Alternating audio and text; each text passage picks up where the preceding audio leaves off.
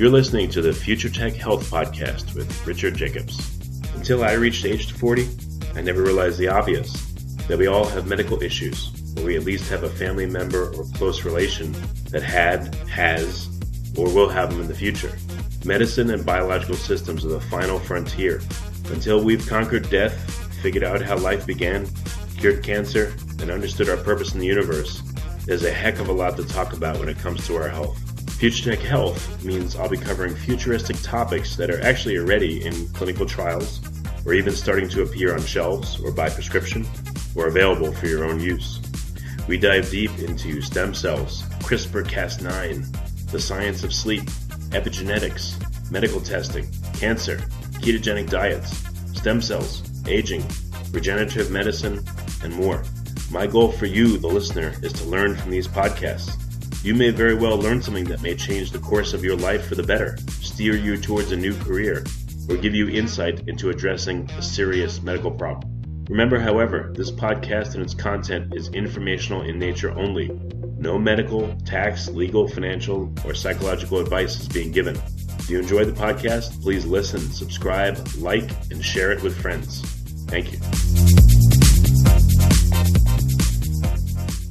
Hello, this is Richard Jacobs with the Future Tech and Future Tech Health podcast. I have Dr. Qi Chen.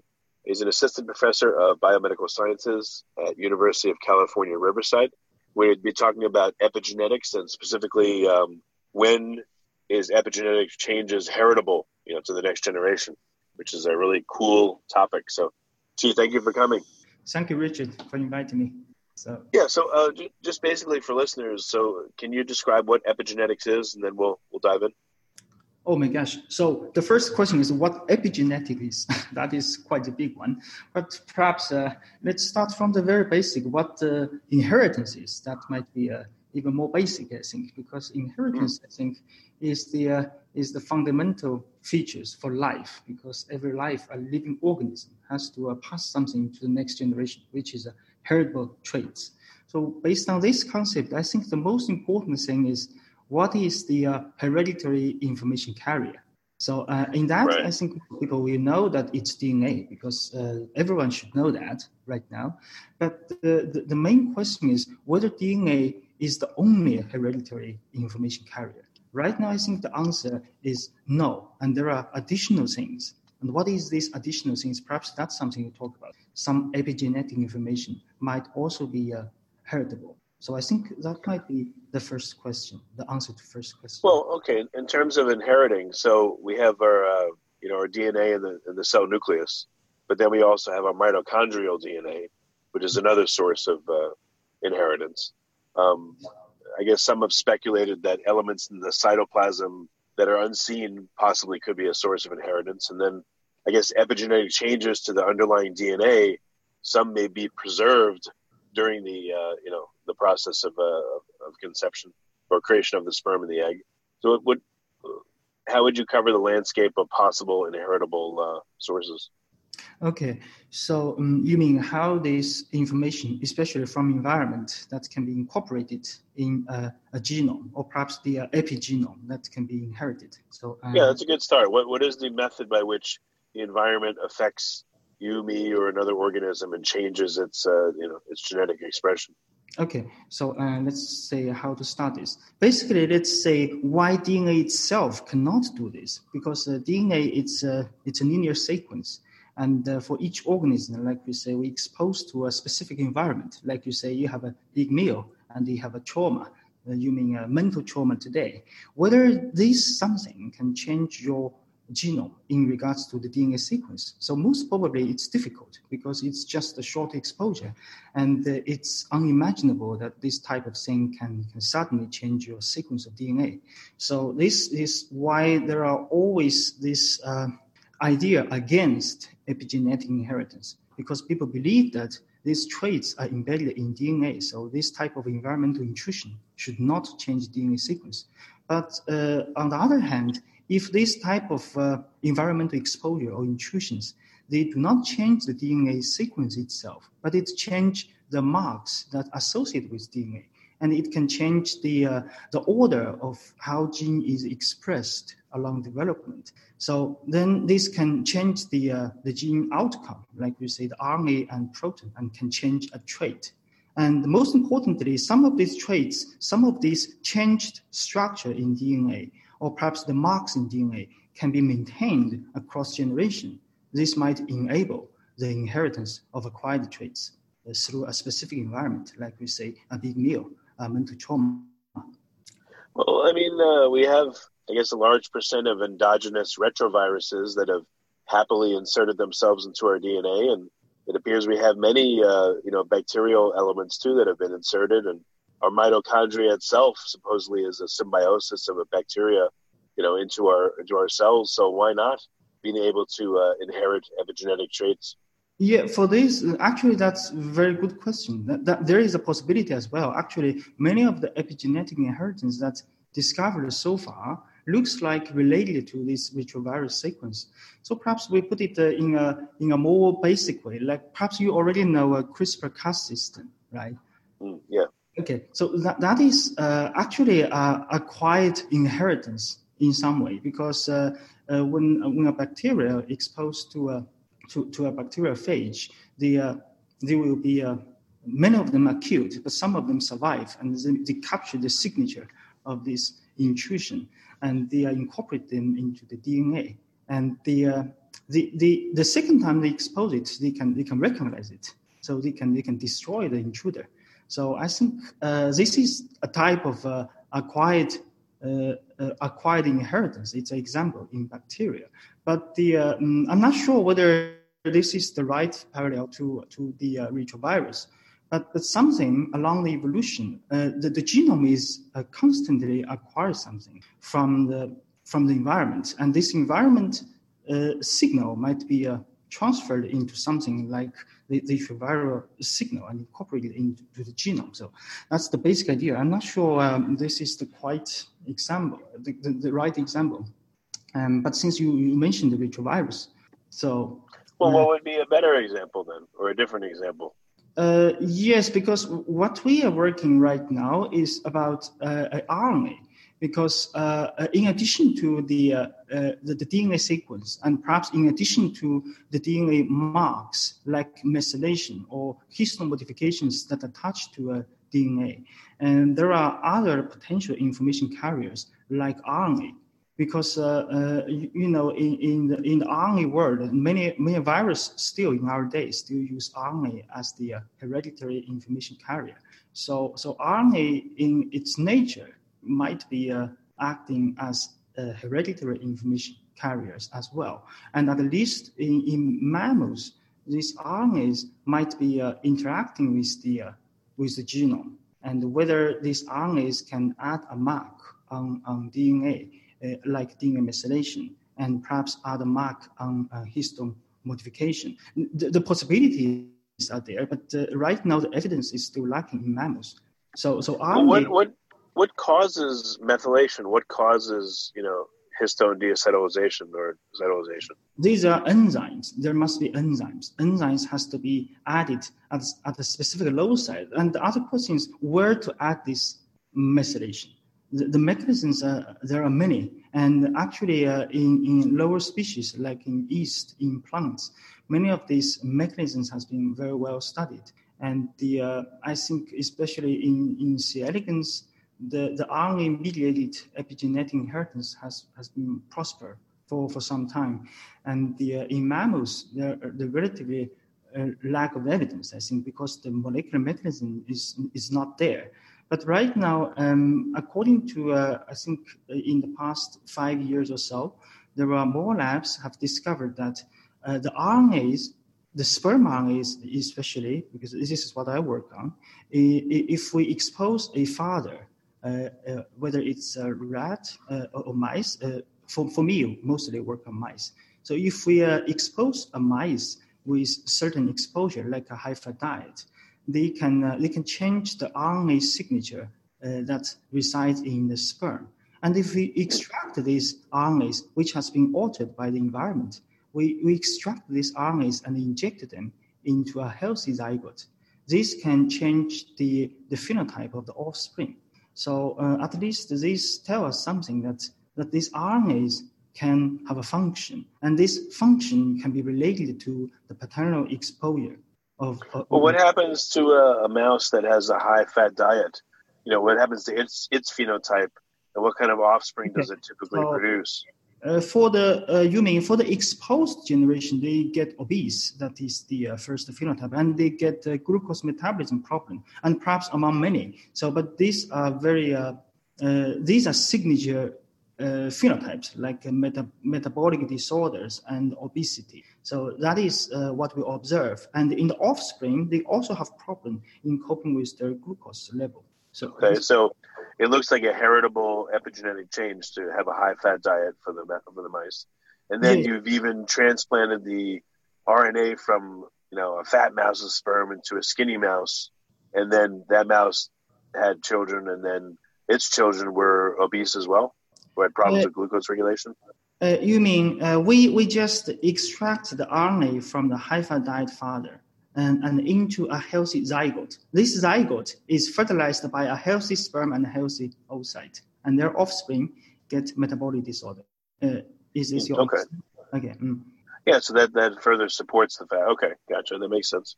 So, mm, uh, what um, are you cataloging? What kinds of uh, epigenetic changes are heritable versus not heritable? Uh, heritable versus not heritable. You mean epigenetic changes? Yes. Which ones? You know, like uh, from what I've read, supposedly most of the genetic marks are wiped away. Yes, exactly. The formation of them, but but some may not. Yes, yes. So this is the uh, actually uh, the major uh, criticism coming from because in mammals there are quite extensive epigenetic reprogramming that will wipe out most of the uh, DNA methylation and histone marks. And but but there are, one argument is that some of them might not be completely wiped out, and the uh, this is one argument. But for our for our research, we think there perhaps another possibility. Some of the marks it will be wiped out. Let it be. But perhaps some information are not stored in the DNA itself, or perhaps attached marks. Some information might be stored in the form of RNA. And if RNA get transferred, and this RNA might reestablish the mark that's representing the environmental exposure. So this is what we call a reconstruction process. The RNA might be the information carrier, like a cloud.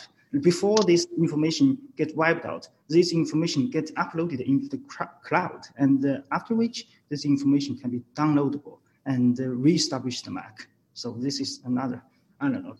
Well, where where would the RNA hang out in a sperm cell? Is it just floating in the cytoplasm, and there's a lot of RNA sitting there at all times, or where, like where does it hang out during this process? Yeah, yeah. Actually, it's a very good question. For now, I think uh, many of the RNA are highly compartmentalized. This is what we believe. Uh, at least uh, we, in our lab, we have discovered a, a specific type of RNAs called tRNA-derived small RNAs. We call them tsRNAs and uh, some other people call it tRNA fragments. And for these RNAs, we, we noticed that they not only exist in the cytoplasm, but also deeply embedded in the sperm head. So perhaps deeply embedded in the nucleus. They might be a part of the uh, architecture for the for, for, for the nuclear organization. We don't know. But uh, there is one fundamental truth that the RNA in the sperm are very little. So, and if you know the shape of the sperm, it does not have much space to carry RNA. So this is uh, uh, from the beginning a very controversial issue. Uh, I think before year 2000, not many people believe there are even sperm RNA exist. So only uh, uh, later on with the advanced technology like uh, microarray RNA sequencing, we are now more convinced that there are indeed lots of RNA species resides in sperm as well. But the well, given the Yes, please. Mm, please. Given the fact that the sperm is so small, does that tell you that the RNA would have to be stored in a compact form or a different form, or that or that they would be stored at all? Uh, we believe the, uh, mm, the, the the place they are actually stored. There might be many, like in the tail, there, there still might be some uh, cytoplasmic region, and there are mitochondria as well. Perhaps some of them are, are inside this uh, mitochondria, perhaps in, in, in the tail, in the sheath. And also some of them are inside the head, some of them perhaps inside the nucleus. And the, uh, they, they might have many places to hide. But the central question is uh, in what form they are stored and how they can make a fuss after they, they go into the, the, the embryo. So I think one, uh, one possibility in, from our research is that this RNA might be uh, modified. They might be modified. This can prolong their lifespan after they enter into the zygote. Because uh, we, when we compare the, uh, uh, the, the half-life of a synthetic RNA with the same sequence uh, and incubate with the zygote lysate, these liquid ones, these synthetic ones, degraded much faster and, but the endogenous ones can survive longer. So this is one way to, to prolong their lifespan and perhaps uh, extend their action inside the embryo. So maybe um, maybe there's a there are enzymes that you know mark up or methylate or alter the RNA themselves and put it into a storage state for later on, and you know release them and bind them, you know, and preferentially I guess you know if you have a background amount of RNA in the cell cytoplasm, perhaps that uh, again there's some mechanism that that sequesters a bunch of them and then releases a bunch of them depending on what the cell needs to do. Yeah, yeah, there is a possibility. Yeah, which means uh, this is why I think uh, our lab right now is focusing on this RNA modification part. It's quite intriguing because we recently uh, have an have a have a knockout have a knockout mice which is uh, we delete DNMT2. This is a tRNA methyl transfers which can add a specific modification at the uh, tRNA. And uh, with or without this tRNA, this modification, this tRNA will become a more fragile. Without this uh, modification, the tRNA become more fragile. So, so I think uh, this is just the tip of the iceberg. That uh, the the methylation can change the property of RNA, and this uh, resultant RNA, whether they carry a, a, methylation or not, perhaps they will have different secondary structure and that's different function.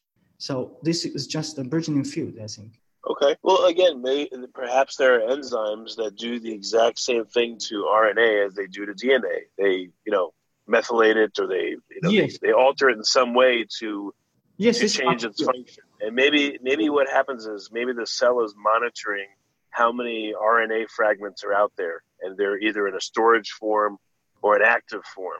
I'm just speculating here and maybe that no yes there is, there is a possibility. There is indeed a possibility. And there is uh, the other part of the story that the uh, uh, the other lab uh, uh, who also works on sperm tRNA fragments uh, from uh, Oliver Rando lab they, they they showed that some of the tRNA fragments can be obtained from from the somatic tissue so, and during the sperm transition during epididymis.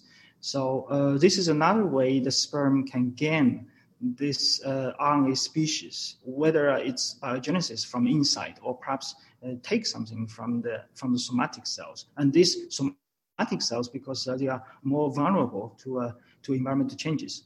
So this is another pathway how the sperm absorb this environmental information and possibly transfer to the next generation. Yeah, hmm. interesting. So, what kind of experiments are you going to run to try to elucidate what's going on? You mean uh, what what they are doing? Actually, this is the hardcore of this field. I think what the tsRNA can do, and I think right now, uh, not very convincing data from from any labs right now. It's it's my feeling that, but uh, many labs are still trying. Uh, I think uh, the, the the big limitation is the, the scarce of the material. For example, uh, right now we can we can inject RNAs into the into the zygote and to sequence the uh, uh, early embryo after the, the injection of the RNA. We, we do find some uh, genes ups and downs, but we still do not know what's the trigger. And the uh, different lab perhaps have different um, explanations, but we know there are several layers of regulation. One is transcription perhaps the, uh, the RNAs will regulate transcription directly through the interaction with other epigenetic marks. This is one possibility. The other is that perhaps these RNAs will, um, will regulate post-transcriptional processes like uh, the, the RNA stability, mRNA stability, or perhaps translation directly. which means they might hijack this uh, ribosome machinery because ribosome is the machine that generates protein. If some RNAs can, can hijack the ribosome machinery, change their property, which means if they can uh, redirect them to, to uh, translate a different set of RNA. So this is an, another possibility. It can amplify their effect and uh, eventually leads to the phenotype of the offspring. So there are multiple layers of things to do. But right now, uh, we need the right technique to, to, to detect these small changes in the early embryo because the embryo is very little. Not like a cell line, like tissue, you can get lots of materials. Hmm, interesting. Okay. Um, are you also attempting again to catalog what kind of changes appear to be heritable and which kinds are not? You know, which epigenetic changes are passed along and which ones are not? Okay, so so for now, actually, it's very difficult to to say because uh, um, this concerns the central question that how many traits can be acquired to the next generation. We can acquire many traits in our lifespan. We are learning every day. We are we we we expose different environment every day, and but we do not know how many of them uh, uh, can be recorded like for us, it's the sperm, and for the female part, it's the oocyte. We do not know how many of them can be stored and under what circumstances they can be stored. Uh, right now, I think there are some window of vulnerability. There, there must be, and uh, perhaps uh, under certain circumstances, the, these gametes can uh, acquire more information than others. For now, we don't know. Uh, but, but for now, uh, from some conferences, we, we know some of the information can be acquired pretty fast. Like uh, if you drink high glucose drinking every day in addition to your, your regular meal, and uh, only during a short period of time, and your sperm can carry a very distinct signature of sperm RNA. And, and also, if you, uh, you, you eat lots of uh, high fat diet, perhaps you can also accumulate this abnormal RNA very quickly. But uh, the good thing is that this type of thing might also be reversible if you are if you have a very good diet and you exercise regularly, and after exercise, your, your sperm RNA do change again. Yeah, this is very strange. Huh. Um, how long of a latency period is needed? Let's say you're going to have a mouse that's going to breed. You know, I don't know how often its sperm are created, but yeah, yeah, I think uh, yes, the, the cycle of spermatogenesis is uh, is relatively longer. The spermatogenesis, I think, in, in mouse it's more than a month, and the uh, in human it's more than 70 days. So for the spermatogenesis, which means in the testis from a spermatogonia to the uh, sperm shape, and this sperm will further go into the epididymis to to uh, to be mature. So that is about one week. So so according to the, some of the current data, that uh, if a man, a real man, I mean human being, if they are exposed to a uh, to diet that unhealthy, like uh, drinking lots of uh, high glucose uh, uh, beverages, only within one week or two, their their sperm RNA can show dramatic changes. So this just tells us one thing that it might not go through the whole spermatogenesis in the testis. It might be just quite transient. Perhaps these changes happens in the epididymis as the uh, as some others suggested. So it can be. Maybe there's also a, a, feedback loop where if you have just a brief period of time where you know you eat a lot of glucose or you smoke cigarettes or whatever it is, that maybe the system recognizes it and corrects for that, and it only allows chronic adaptations or chronic alterations to be passed on and be heritable.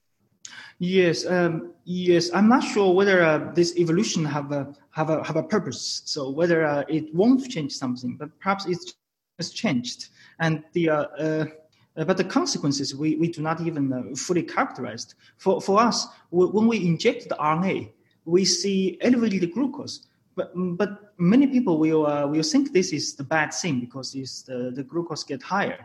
But what if this mouse have other adaptive changes like the, the their body knows the uh, the, the environment is uh, is full of uh, uh energy and they, they can uh, elevate the glucose a little bit. Perhaps they have other adaptations that they can be um, they, they can exercise more. And they they they might even live longer. This is something we do not know. So, which means right now uh, we we and many other labs only detect one perhaps or another phenotypes that we think is important. Perhaps there are many other hidden phenotypes we do not know yet, and whether how this RNA species contributes to the life quality and perhaps the, the, the lifespan of these species we, we still do not know.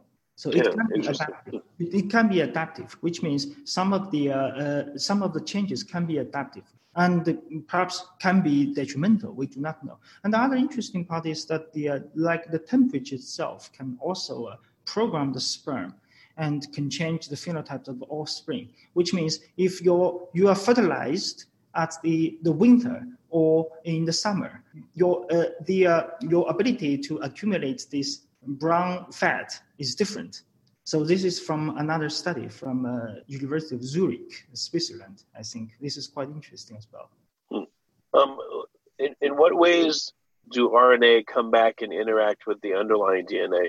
Like if um, you know one RNA strand, how much could it affect the underlying DNA of an organism? Could it affect just one trait? Could it affect thousands of traits? Yes, this is another uh, difficult question because uh, actually, uh, uh from uh, mm, from the other species, not from mammals, uh, many of the RNA, if they want to work, they they need a lot, which means there must be an amplification system to amplify the small RNA species.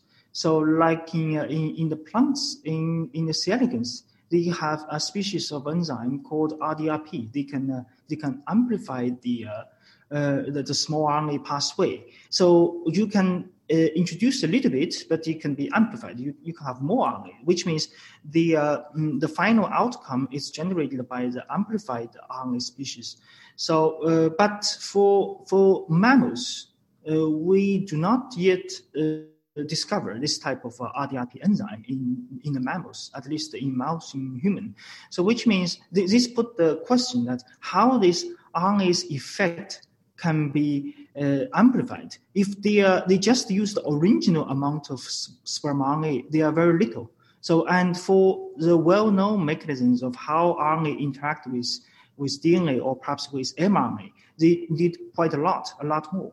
So um, this is the the mystery in, in the mammalian field. But uh, as you you mentioned, for for other species, the RNA can uh, can interact with DNA just with their complementary sequence. But this RNA will come along with other enzymes, like, for example, with the, uh, uh, the, the um, perhaps the uh, accompanied by AGO protein, and they, they come here with uh, other partners, either to uh, uh, a DNA methyltransfers can, can methylate the DNA. So this is one possibility, perhaps with, with other enzymes that methylate the histone. So I guess well, there's a lot to study. Yeah, there's also uh, what affects RNA and what can change it or put it into different forms. I mean, are you able to even look? I mean, knowing that it's probably there, you know, has there been any uh, dissection or analysis of a, of a sperm cell in a mouse to see what's happened to the RNA? You know, how much RNA is in the the cell? Where is it? You know what form is it in? Can, can that at least be characterized or is that very difficult? Uh, you mean the species the sperm RNA species in the rna you mean? Yes.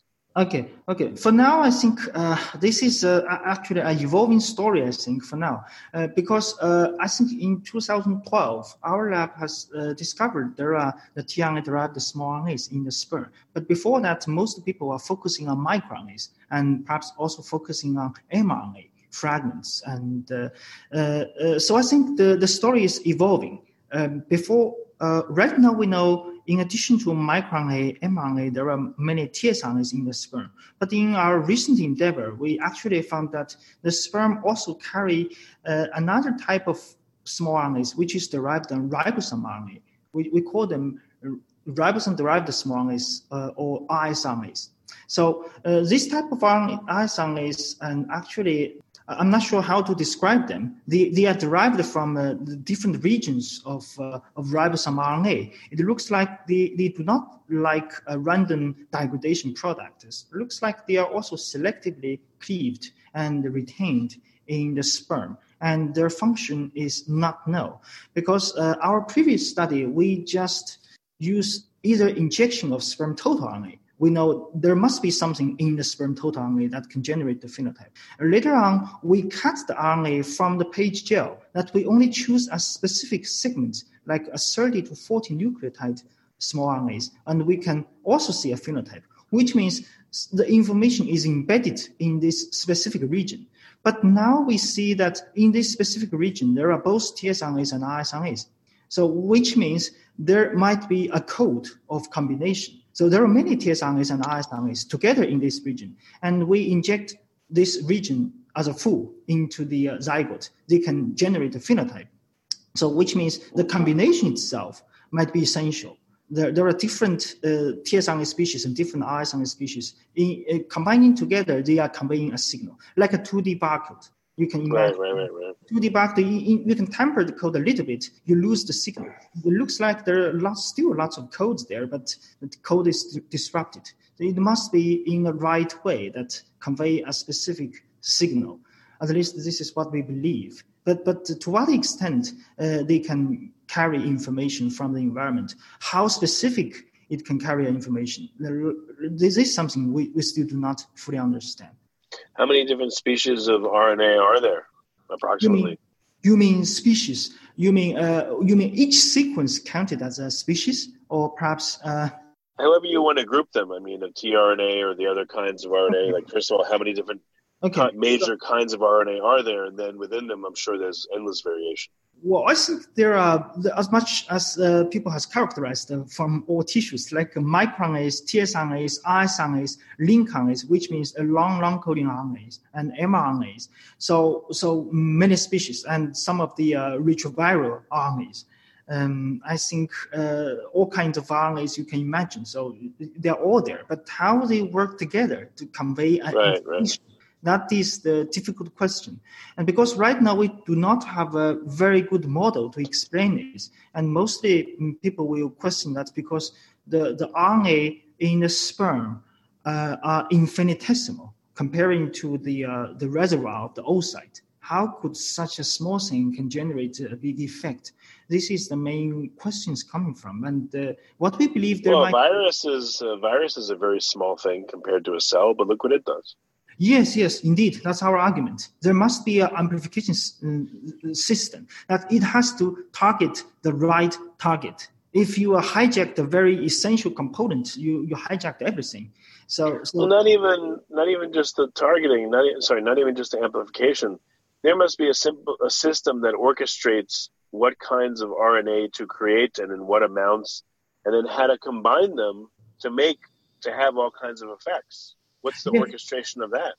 Yes, yes, but but for now, uh, like some of the uh, essential proteins, RNA binding proteins, you, you bind them and you can uh, you can make a big effect. So uh, for now, for the sperm RNA, uh, I think there are uh, still very little knowledge on, on that part. So this is I think many labs are still struggling, including us, trying to find how they work. Hmm. Yeah, that's crazy. Yeah, um, especially um, there is a code involved. There are so many RNAs combining together. Well, what, what do we know how RNAs are generated? You know, to start with, and how do they die? What happens to them when they're used up? Like, you know, do they have like a life cycle? And do we know? You mean the turnover? You mean the turnover, the biogenesis and turnover of the? Uh, yes, yes, that's better terms than what I put. Yeah, but biogenesis and turnover. Yes, yes, that's uh, actually a, a, a, essential question for each type of uh, RNAs. But but but there's one. Uh, uh, interesting part. Uh, I'm not sure whether I mentioned. yes, perhaps not today. So so in the in in, in the in the testes, you know, uh, mm, the majority of the small RNA species actually is pi RNA, is PIWI interacting RNAs in, in mammals. But the uh, I think most of them are, uh, are retained in the cytoplasm. But during the, the elongation process, which is the formation of the sperm, because the sperm uh, during that process, the sperm will have a very compact nucleus, and their uh, histone are replaced by protamine. So basically, they will eliminate the cytoplasm and only have this condensed sperm head, mainly composed of nucleus. Uh, so, so during this process, most of the, pi RNAs are eliminated, and in the mature sperm, um, the the pi amount is relatively uh, smaller, and uh, after sequencing, we find mostly it's TS-RNA than RS-RNAs. So um, this is whether this can be considered as a biogenesis, we don't know. But there, there is a selection process. It looks like the, the sperm during the maturation, they only uh, select uh, part of the RNAs and retain in their whether it's in the head or in the tail. So so eliminate the piRNA part and uh, and and choose the TS-RNA and RS-RNAs. So this is uh, perhaps this is not biogenesis, right? But this is something uh, I, I, need to mention. And also, you might want to know how these TS-RNAs are generated. So for now, uh, the TS-RNAs are generated by cleaving tRNA. This is, I think, one of the major pathway. Uh, the tRNA get cleaved, whether it's at the middle or perhaps at the terminal and by specific enzymes. Right now, we only know uh, a few enzymes like angiogenin or perhaps dicer in some species, and there are others. And, and I'm, I'm very sure that these two or three are not the only enzyme that can cleave tRNA into TS-RNAs. But the, uh, for now, we, we know very little. And the, uh, I think in, from the evolutionary view, perhaps the degradation pathway equals the uh, biogenesis pathway in, in ancient times. So this type of uh, cleavage uh, is uh, in fact a biogenesis pathway. And also for the ribosome-derived small RNAs, because these uh, there are lots of ribosome. Ribosome RNAs are quite long, and some of them are, are thousands of uh, thousands of nucleotides. But if they are cleaved at the right site, and this might be another way of biogenesis of a new species of RNA like RSRNA. Yeah, you know, I know this is a side issue, but side of all the organ of all the organelles in a cell, are they static? Like mitochondria, from what I know, they're created and you know, I guess reabsorbed all the time, or they're at least I, I don't know. I mean, uh, are the other organelles like ribosomes? Are they? How many does the cell have, and are they created over time? And you know, how are they created? And I don't know. Is there any knowledge in that regard? Uh, you, you mean uh, how often they are created, you mean? Yeah, in a typical in the life cycle of a cell, is it first? I mean, is a cell first come into existence through cell division with all its organelles, and they never change, or, or organelles created and reabsorbed? Is there biogenesis of, of organelles during a cell's life? Wow, you mean a somatic cell? No, it's not the sperm. You are talking about other cell. Right, a somatic cell, but yeah. Uh, okay. For instance, a somatic, or, or in a sperm, are there any structures that are, uh, you know, throughout the life of a sperm, are there structures that are created and then you know reabsorbed and created and reabsorbed?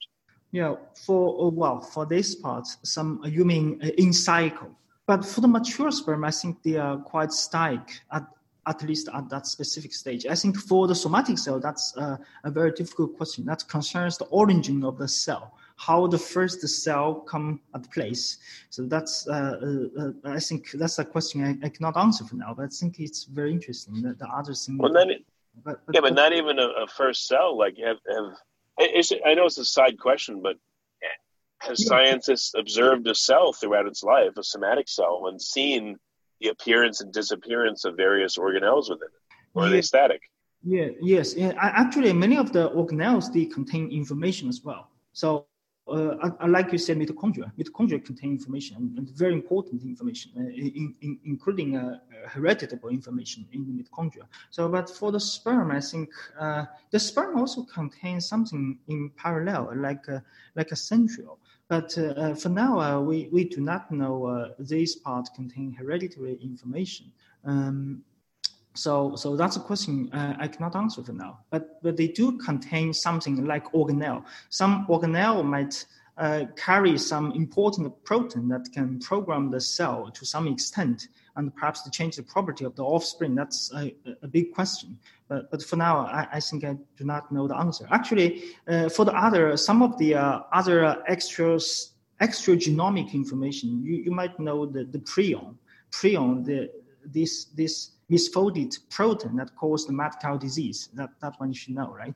So, uh, so for the yeast, the yeast, uh, they also carry this uh, prion. These many prion-like proteins, they, they can carry the, the, property of acquired traits in yeast and, and can help the survivalness of the uh, offspring of the, uh, of the yeast. So these, we can also consider them as the uh, hereditary information carrier that in addition to DNA. So if this is what you uh, what we are expecting, whether some of the organelles and perhaps some other uh, part of the cell can can can have a can have a function to to storage this hereditary information carrier, whether uh, inherited or acquired.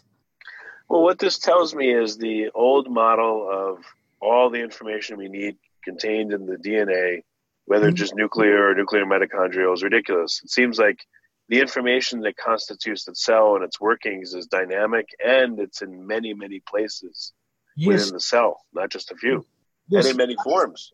That is the view. And actually, that concerns the very basic question what is a genome? Previously, we think genome is just a combination of uh, DNA sequence. It's all the sequence we have of DNA sequence. But right now, it looks like it's not that simple. There are, there are many others. Actually, the, uh, the, the DNA secondary structure, perhaps the, uh, the, the, structure of the chromatin also conveys information. And the, uh, if that such, such secondary uh, structure information can be maintained or perhaps can be manipulated by environmental input, we can manipulate traits without changing the, the DNA sequence. So, and also uh, for the RNA, like we say, the RNA perhaps can, can store information and uh, can reconstruct the information. So, uh, I, I, think uh, it's uh, the genome.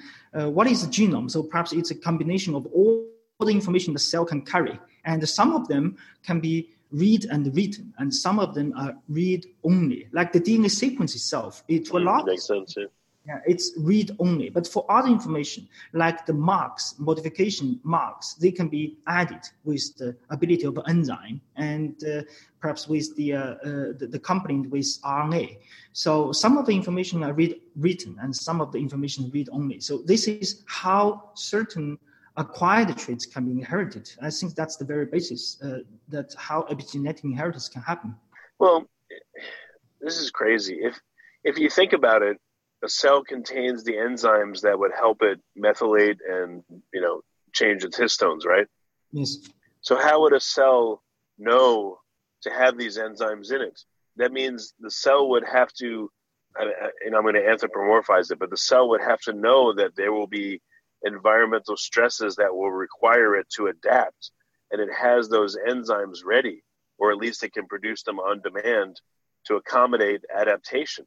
Yeah, for now, I think it's uh, mm, right now we, we cannot say that. Uh, for, there, there is a, a very uh, fundamental thing we, we need to know. So, again, it's the epigenetic reprogramming, right? So, it will wipe out most of the information. So, which means it, perhaps it's the intention that uh, keep the genome in a clean state that can start over the, we, we do not need to carry everything because that will generate the chaos that everything you expose will be inherited that's unimaginable right right but, but, some of them some of them at a specific window some information might be uh, deeply embedded in your genome uh, now, I mean, the updated version of genome, not only the DNA sequence, perhaps it's a secondary structure, it's a chromatin structure, it's a specific uh, modification that generates a local change. So this type of information might be deeply embedded in the cell, in the genome, and perhaps in the gametes, in the sperm. And these cannot be eliminated.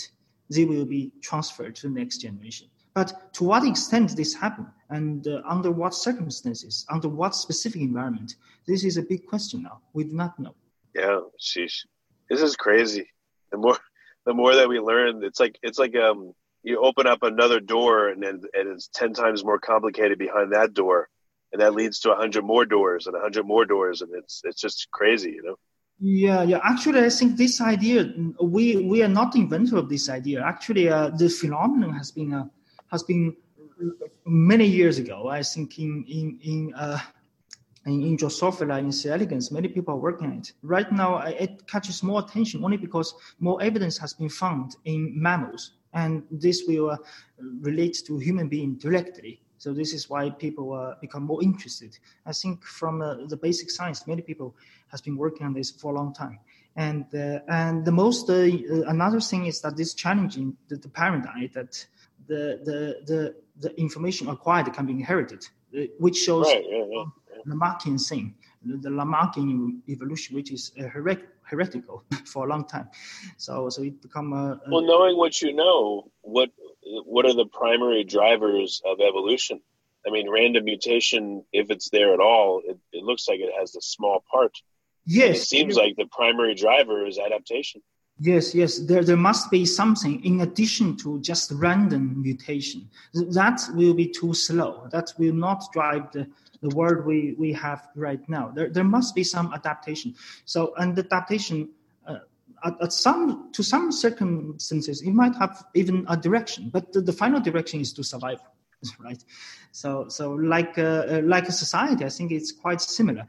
Uh, we we have lots of criminals, and the uh, they, they sabotage, and but some of the criminals get caught, and we will have their signature recorded, their the picture taken, and their DNA sequenced. So, so next time we see this person, we will know he's uh, he, he, he's a criminal. So uh, we, we, will know how to. Uh, how to deal with it. Perhaps we will double the guard, and perhaps even uh, we can learn something from this criminal if they carry a, a tattoo that belongs to a secret society. Next time we understand right, right. the people carrying this tattoo, we know, oh, this is a potential criminal. So this is arm race. But perhaps next time the criminal will develop something more sophisticated. They will hack into the system to change their their information. So there, there's another round of arm race. This is how evolution goes, I think. So so adaptation and change and uh, intrusion again. So all right. Well, I mean, gee, this has been a great call. Mind blowing, but uh, a but great call. So, too much focus. Sorry, we, we that's all right. That's all right. Where can people go to uh, start learning more? You know, I want to just introduce them to all these concepts because it's you know there's so much to go into. But where can they learn more? How can they get in contact? Uh, perhaps just go to my website. just uh, Google Qi Chen Lab. Uh, perhaps you already have my uh, website. Okay. Very good. okay. Well, Qi, Qi, thank you for coming. I really appreciate it. Um, thank you. Thank you.